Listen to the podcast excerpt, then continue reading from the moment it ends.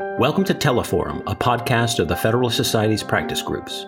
I'm Dean Reuter, Vice President, General Counsel, and Director of Practice Groups at the Federalist Society.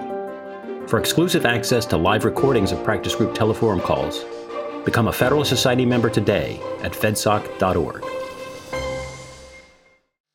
Welcome, everyone, to this Federalist Society virtual event. As this afternoon, March 10, 2022, we're hosting a Courthouse Steps decision webinar.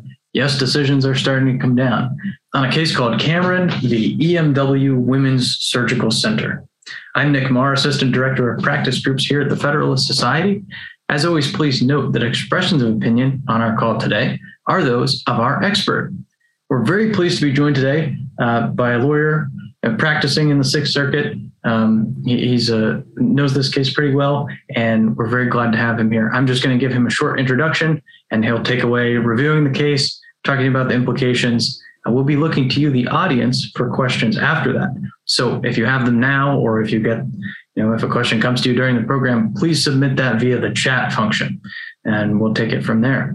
We're very pleased to be joined today uh, by Philip Williamson. He's a partner at the law firm of Taft, Stettinius, and Hollister, I believe in Cincinnati. Is that right? Yes, sir.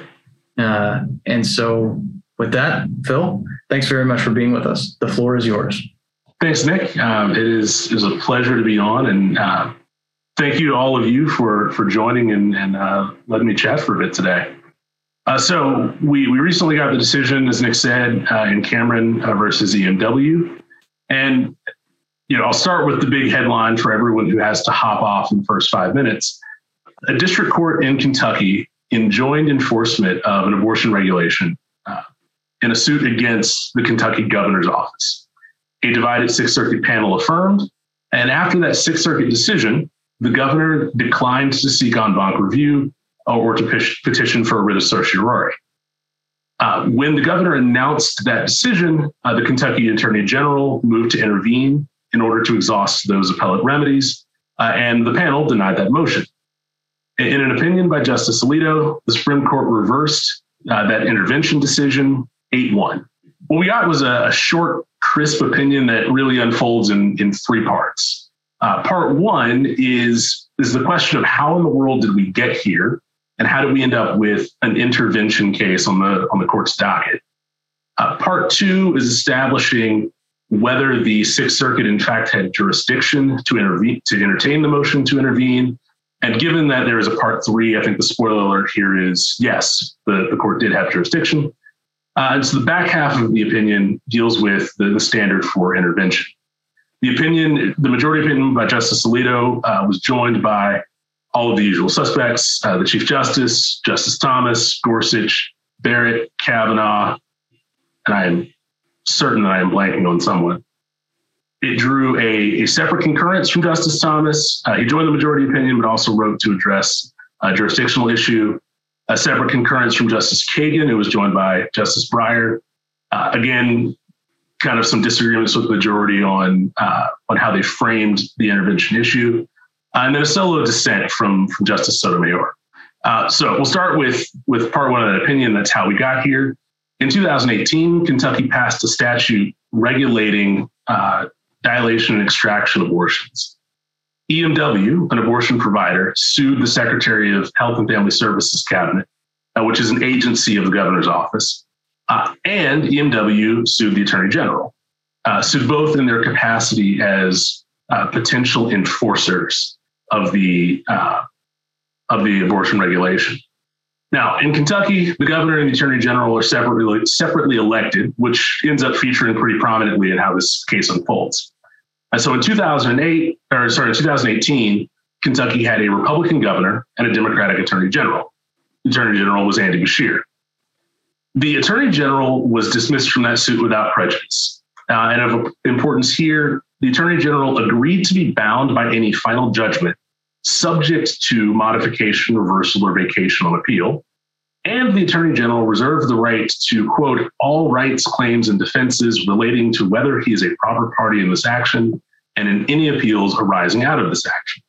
The Secretary, at the governor's direction, and represented by Matt Kuhn in the governor's counsel's office, defended the statute. A district court judge enjoined the statute after a bench trial, and the secretary appealed. During the appeal, Kentucky elected Attorney General Beshear as the new governor and then elected a Republican Attorney General. Uh, so you still have uh, a, a party split between the two offices, but they've essentially flipped control. The governor naturally appointed a new Secretary of the Health and Family Services Cabinet, but actually continued the appeal and defense of Kentucky statute. But rather than handling that litigation himself, uh, the governor actually retained the Attorney General's office as counsel to handle the continued litigation. And in a funny turn of events, uh, Matt Kuhn had actually moved from the governor's office to the attorney general's office. So he stepped in to brief and argue the appeal. Uh, and so what you have is, is basically a change of the office responsible for running the litigation.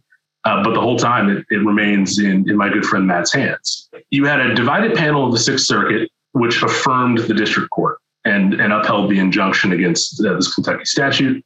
Uh, the secretary then announced that he was not going to seek en banc rehearing or petition for certiorari, but did not oppose the attorney general taking over the case to exhaust those remedies.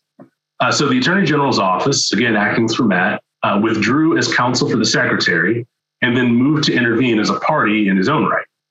Uh, the attorney general's office also tendered a petition for en banc rehearing within the 14 day window that an existing party would have had uh, to file that petition. Uh, so what you see is sort of no change to the appellate schedule, no change to the lawyers involved in the case, uh, but a change in, again, the office seeking to defend the statute. That same divided Sixth Circuit panel denied the motion to intervene for three reasons. Uh, first, they thought that the motion was untimely because it came after years of litigation and after the panel had already issued its decision in the appeal. Uh, second, the panel thought that the Attorney General had no substantial legal interest in intervening uh, because he sought to pursue two discretionary and rarely granted forms of review an en banc rehearing and a petition for cert. And third, the panel thought that intervention uh, would actually prejudice the plaintiffs, would prejudice uh, EMW in that case, because it included an argument on third party standing that may or may not have been raised below. Uh, that's actually uh, an ongoing matter of dispute that'll probably be resolved in, in some of the further proceedings. So the Supreme Court granted cert on the question of whether the Attorney General should have been permitted to intervene. So that's section one. Uh, section two deals with whether the Sixth Circuit actually had jurisdiction to entertain that motion to intervene in the first place. Uh, this was incidentally the only point that attracted any amicus support for EMW, uh, and it was a position that was unanimously rejected by the Supreme Court. EMW argued that the motion to intervene was jurisdictionally barred uh, this was a new argument that was raised for the first time with the court. And, and EMW argued basically that typically a non party who is bound by a district court judgment, as the Attorney General agreed to be here, uh, can file a notice of appeal of that judgment within the sort of usual Rule 3 and Rule 4 time limits. Uh, and because a non party can obtain appellate review that way, EMW argued that a non party shouldn't be able to circumvent those time limits by moving to intervene after the deadline is already passed. Uh, so EMW argued the Attorney General was a non-party bound by the judgment, could have filed a notice of appeal. It didn't. Uh, so his motion to intervene should have been treated as an untimely notice of appeal and rejected on that, on that basis. The Supreme Court had absolutely none of that. Uh, the court noted that, uh, now I'll quote here, we do not read a statute or rule to impose a jurisdictional requirement unless its language clearly does so. And there's no clear provision of law here that limits the Court of Appeals jurisdiction to hear a motion to intervene, or at least not in the way that EMW asked. Uh, the court reasoned that what EMW really wanted was a mandatory claims processing. But claims processing rules are not jurisdictional, uh, and so it was waived below, and the court was not was not going to entertain it. Uh, but for good measure and in the interest of, of giving guidance to lower courts, I'm sure, uh, the court also explained why EMW's argument wasn't persuasive. Uh, and that was relying on the Attorney General's original reservation of rights, which we talked about in, in Section 1, uh, which included retaining the right to all claims and defenses in any appeals arising out of this action. And that reservation, the court reasoned, easily covers the right to seek an en banc rehearing or petition for cert. And of course, the Attorney General had only agreed to be bound by whatever version of the final judgment emerged after all appellate review had been completed. So, with jurisdiction out of the way, the court moved on to part three, uh, which was the merits of intervention itself. Uh, the court first noted that there's no statute or rule that creates a general standard for deciding whether to allow an intervention on appeal. Uh, so, if we have any practitioners or academics uh, who are looking for a good topic, uh, you might spend some time musing out loud about whether we need an intervention rule for, for the appellate courts, and if so, what that rule ought to say. But in the absence of a rule, the court has historically relied on the policies that underlie intervention in district courts, uh, including, and in this case, most importantly, the interest that the party is seeking to protect through intervention. In Cameron, the interest was a big one, and I think uh, an interest that matters to to all of us uh, in, at the Federalist Society is kind of at the core of, of the society's mission, and that's the state's sovereign interest in enforcing and defending its duly enacted statutes. Uh, that means that a, a, state's opportunity to defend its laws in federal court, the Supreme Court said, should not be lightly cut off. The court highlighted that a key element of state sovereignty is the state's right to structure its executive branch, and in particular, to designate multiple officials to defend its sovereign interest in court. So here, Kentucky had empowered both the Secretary of the Cabinet of Health and Family Services uh, and really in that in that instance, the governor uh, and the attorney general to defend its sovereign interests.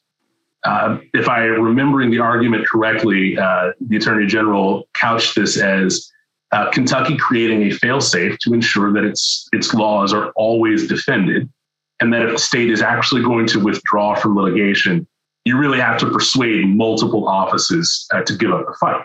the court suggests that as a constitutional matter, federal courts are duty bound to respect the choices that states make about how to organize their executive branch and how they are going to assign litigation authority. This was the chief point, I think, uh, where the majority and the Kagan and Breyer dissent disagree.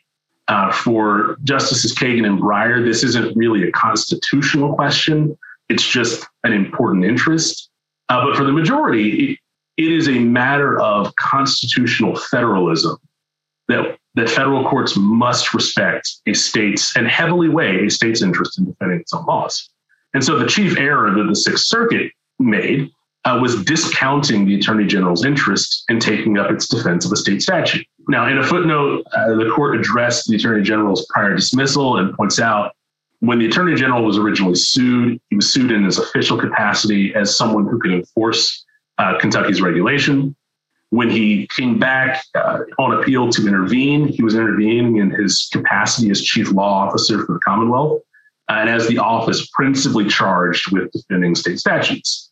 With that in mind, uh, the court said the rest of the intervention factors also favor the attorney general, uh, namely timeliness and the absence of prejudice to any of the other parties. The, the court, I think, reasonably held that the attorney general was timely because he sought to intervene as soon as it was clear that Kentucky's sovereign interests would no longer be protected by the parties in the case.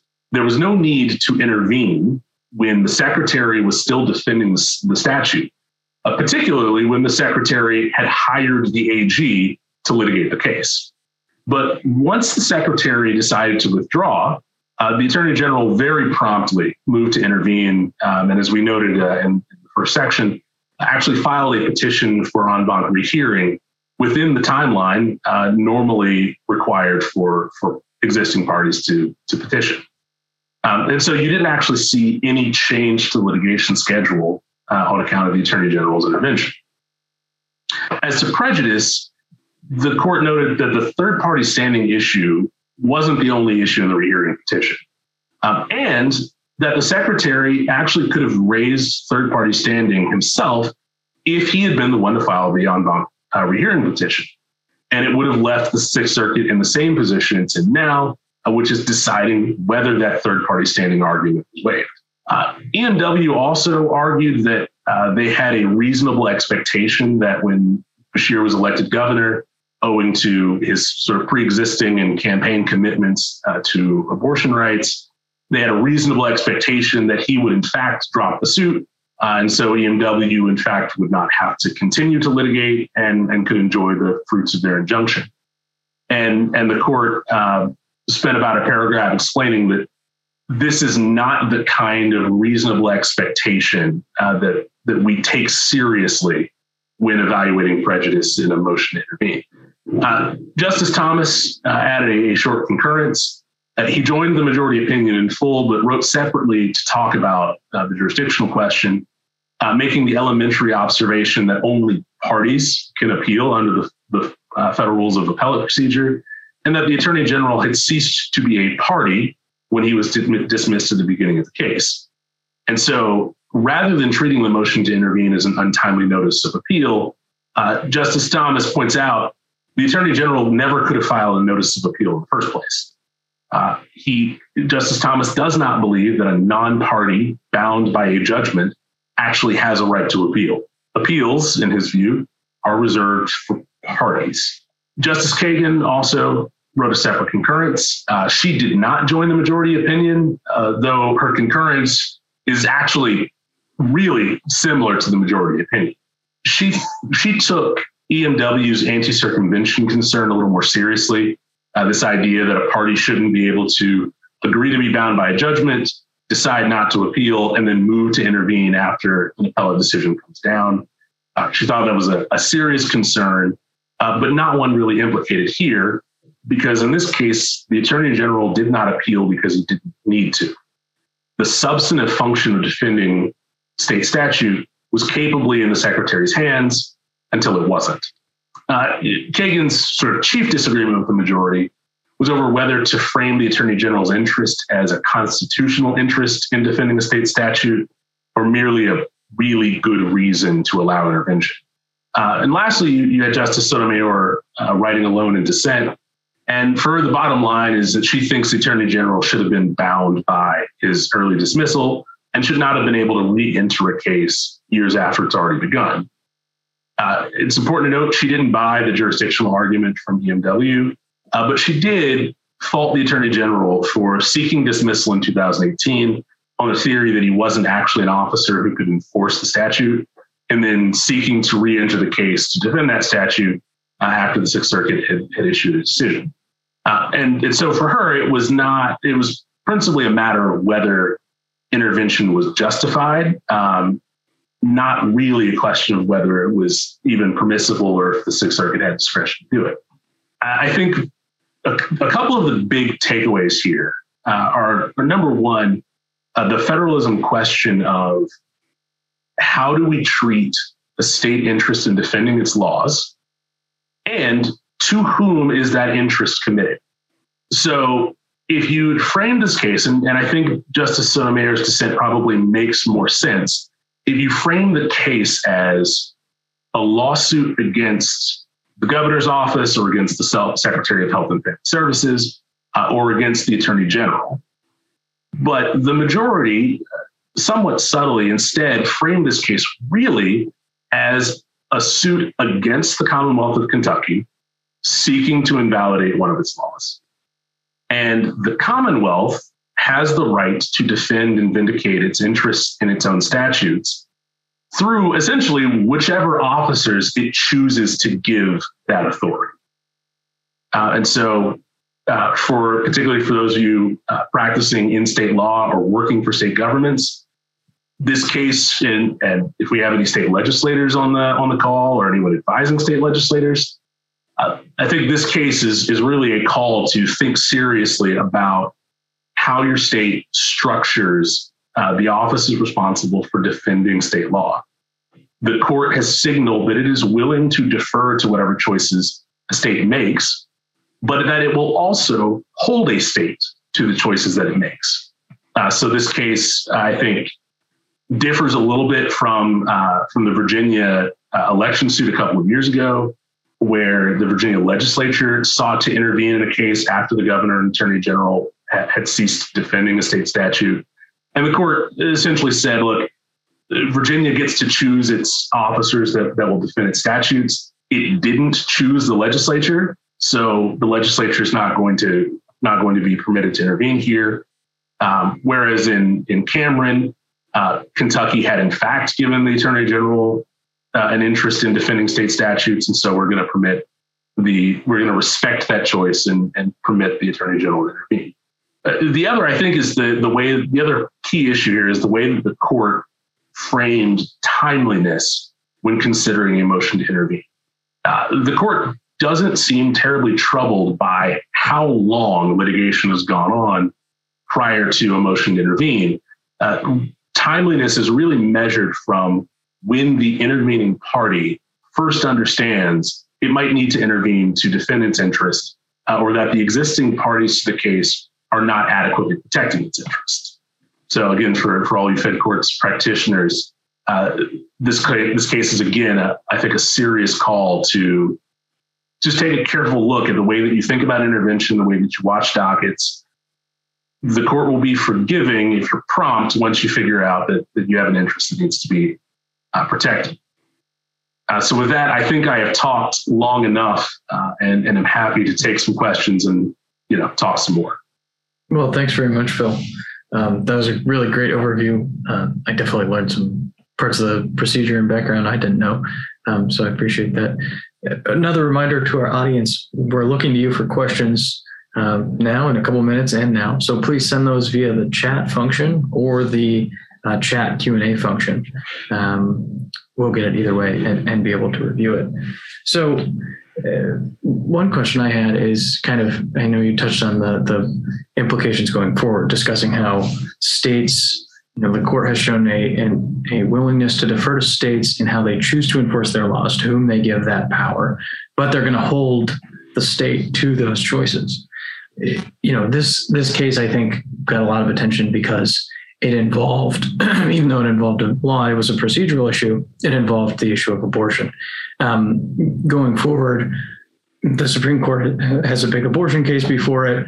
Um, it may decide to uh, basically um, enable states to make all kinds of different abortion laws. Um, how, if any way, does this decision relate to that future possibility. Uh, does that make sense? Yeah. Um, so I, I, look. This is the kind of issue that that is mostly going to come up in in the abortion context, uh, because generally speaking, most state officers, whether it's governor's office or attorney general's office, which tend to be the, the chief litigating units, um, and I think in all of our states, they, they do their jobs. Um, even if you don't like a law, you're duty bound, oath bound to defend it in court, to make, you know, any non-frivolous argument in good faith in defense of the statute. Uh, and, and we count on our elected officials to do this. And there are basically three contexts where that doesn't happen. Um, that is abortion, abortion litigation. Uh, it comes up in the context, uh, or at least came up in the context of lawsuits over marriage definitions, uh, and then it comes up in election cases. And and in those three cases, that's where you're most likely to see kind of these motions to intervene from other state officials and state officers who, who want to defend state statutes. Uh, where the rubber is going to meet the road actually is in the is in who states decide to give this litigation authority to. So in Kentucky, this case arises only because the governor and attorney general are elected separately and the people of Kentucky put those offices in the hands of different different political parties in two consecutive elections. Uh, this case does not arise if you have a Democratic attorney general and governor that entire six year stretch, uh, or if you have a Republican governor and Republican attorney general that entire, that, that entire stretch. It also has implications for states like Virginia uh, when they had their election suit a few years ago, uh, North Carolina now, where you might have an executive branch that's entirely in one party's hands and a state legislature uh, of a different party and a real disagreement over who's going to step in and defend state statutes there. Uh, so states with that kind of cohabitation might want to think seriously about uh, how they structure, you know, defense statutes. But the outcome of Dobbs is going to matter here. I couldn't tell you how because we don't yet know how how Dobbs is going to be resolved. But you know, Dobbs is in one of, like I said, just three contexts where where these intervention issues arise in the first place. That's interesting. Uh, we've got a couple audience questions right now, actually, so we'll go to those. Uh, and please submit them via chat for the audience uh, if you have a question about this case, its implications, anything like that. Um, first question is um, kind of interesting. Why was there no conflict of interest by by the AG? I presume they mean for you know for the AG.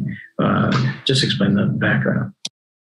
Uh, I, I think in this case, a a really admirable bit, an admirable bit of comity uh, between the attorney general and governor's offices. Uh, when the governor uh, announced that, that he would not be pursuing the appeal, uh, he agreed to waive conflicts for the attorney general's office to, to step in and continue to defend. I'm not sure that there would have been a, a bona fide conflict anyway, but the, the governor's office waived conflicts, said, look, we don't, we're not interested in defending this, but we know it needs to be done. Attorney General, you care, you carry on. Great. Our next question is a great first principles question in the realm of federalism. What is the best way to determine which officers have the authority to defend a state's statutes? Great question. Part of that is going to is is the simple question of well, who's getting sued? Uh, if you get sued, you do get to defend the, the, suit. And I think that's the principal reason why the governor was involved in this case in the first place. Uh, was that it was actually a, an agency of the governor's office uh, charged with enforcing the statute. And so if you want an injunction against enforcement, you got to sue the officer who's responsible for enforcement. Uh, beyond that, you, it means doing some digging uh, in your state's code uh, there is often an answer to that question, uh, particularly if the legislature has decided that someone besides the attorney general's office is going to be responsible for litigation in the state. Uh, you're going to find that somewhere uh, in your state code or in your state constitution. Uh, the other is, and, and the principal reason why the attorney general often has this authority is most states will have language in the state constitution uh, or in the statute that creates the attorney general's office that says, you know, the attorney general shall be the chief legal officer of the state. Uh, it may assign some rights and responsibilities, but we generally understand that chief legal officer language to mean you are you possess the state's litigation power. Yeah, that makes sense. But we have a, a comment or question: state freedom of information laws. Uh, I'm not sure if there's a question there. If there is a question, you can submit it, but uh, maybe this is a, as an example, or maybe the question is, what about State Freedom of Information Act? Who enforces that? Well, I, I read it as, as an answer to the previous question, which is, you know, FOIA is, is certainly one way uh, to to figure out who's who is responsible for doing litigation state. Um, yeah, or the or the deep digging you mentioned. Uh, exactly into the statutes. You know, the hard work. So um, just another uh, call for audience questions here.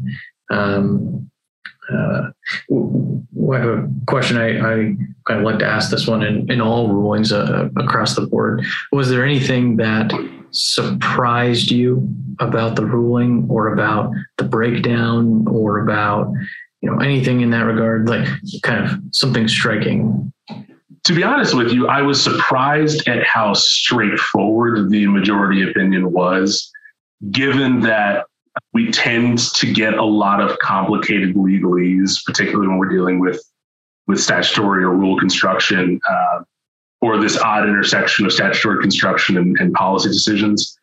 Uh, but uh, and, I, have always appreciated this about the way that Justice Alito writes.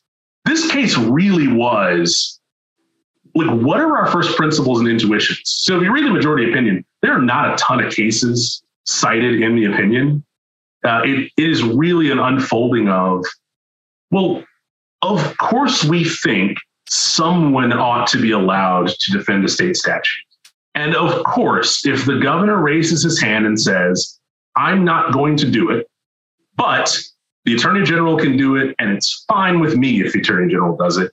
What in the world is a is an appellate panel doing saying we don't want to hear it? Uh, and and for me, so it was for me, it was a a refreshing application of common sense uh, in a profession that uh, that often leaves it behind and buries it under a lot of Latin. I'm kind of thinking out loud here, but um, you mentioned this kind of thing happens typically in three cases, and those three cases seem to involve, you know, important policy issues, important issues of politics. So whoever is voted into office, right, is going to set those policies. How does this schema and this kind of the court's return to first principles, if you will, about law enforcement apply to, if in any way, state judges and those, especially those state judges who are elected? Does that make sense? Is, is there any kind of uh, maybe lessons to learn there or, or anything like that? Uh, one one overarching lesson of, of this case is elections have consequences. Um, they they just do. We're we are we were in in this case largely because of a change in control of the governor's office. Uh, so elections matter. Um, I think one implication, particularly for states that have elected judges, uh, is that you really do get opportunities to correct issues like this it is also the kind of case where you could have seen uh, like a motion to certify to a state supreme court to determine like who actually has litigation authority It would have been, I think, perfectly fair game for the Sixth Circuit to have asked the Kentucky Supreme Court who's who's in charge here. Yeah, elections have consequences. Well, um, I'll offer another call for audience questions, but if we don't have any, um, we'll return everyone's half hour here. Um, well, Nick, did I answer yours or did I dodge it? Yeah, no, I think I think that's that's good. Very good. All right. Well, seeing none, uh, I want to thank you, Phil, on behalf of the, of the Federalist Society, very much for your time and expertise today in covering this case for us. Uh, it was really valuable. I learned a lot. Thank you to our audience for for dialing in here, for your great questions um, especially that first principles one. Um, keep an eye on your email and our website for announcements about upcoming calls like this one, uh, especially as we get more rulings um, coming down the pike. But until next time, until that next event, thank you all very much. We are adjourned. Thank you for listening to this episode of Teleforum, a podcast of the Federalist Society's practice groups. For more information about the Federalist Society, the practice groups, and to become a Federalist Society member, please visit our website at fedsoc.org.